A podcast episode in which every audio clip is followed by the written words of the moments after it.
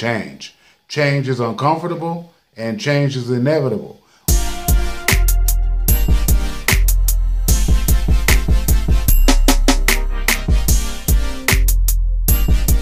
Hey, how you doing today? This is Dr. Marvin, Recovery and Reinvention. And let me say first of all that I'm not offering any medical advice, nor am I offering psychological advice.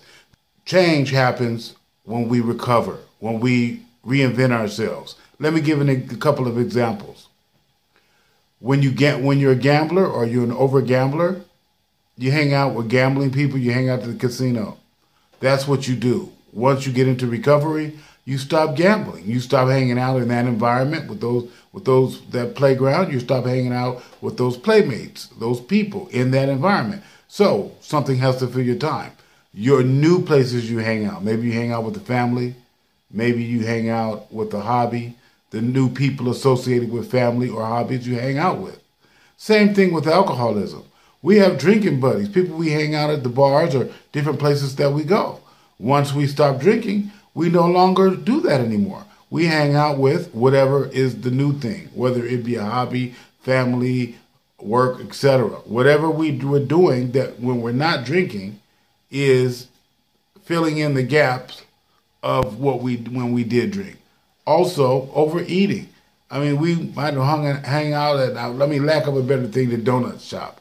You know, I make fun of myself. You know, um, you know, a crack addict or an alcoholic or a sex addict in the middle of the night, they go out for a booty call, you know, because they're addicted to that sex. Well, myself, same thing with food.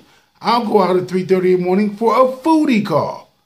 Oh, yes, a foodie call. And I'll be at the donut shop, you know, 3.30 in the morning, cruising to see which donut shop is open and looking through the mirror and, and lusting over these pies and cakes and donuts and frosty treats. And and that's how I operated as a food addict and so or overeater I should say.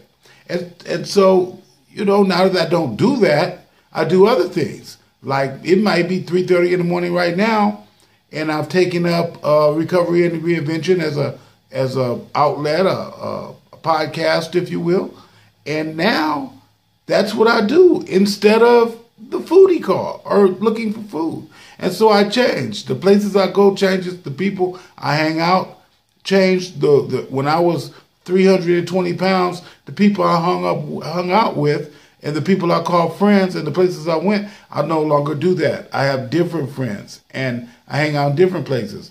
And a lot of times when we get into recovery, we think to ourselves, hey, I'm always going to be the same person.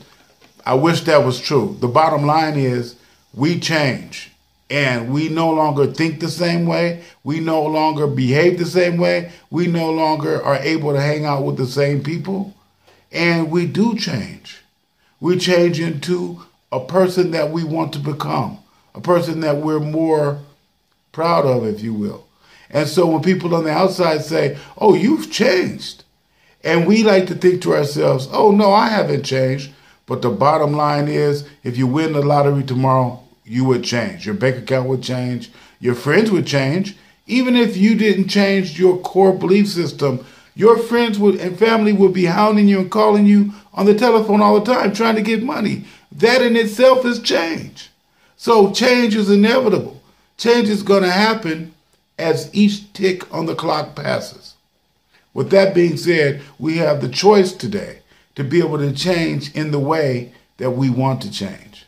So understanding that change will come, change is, is inevitable, and that we do change. I don't ever, or we don't ever, have to be in denial. D E N A I L. Don't even know I am lying. We don't have to be in denial that, oh, we're never going to change when people outside of us say, oh, you've changed.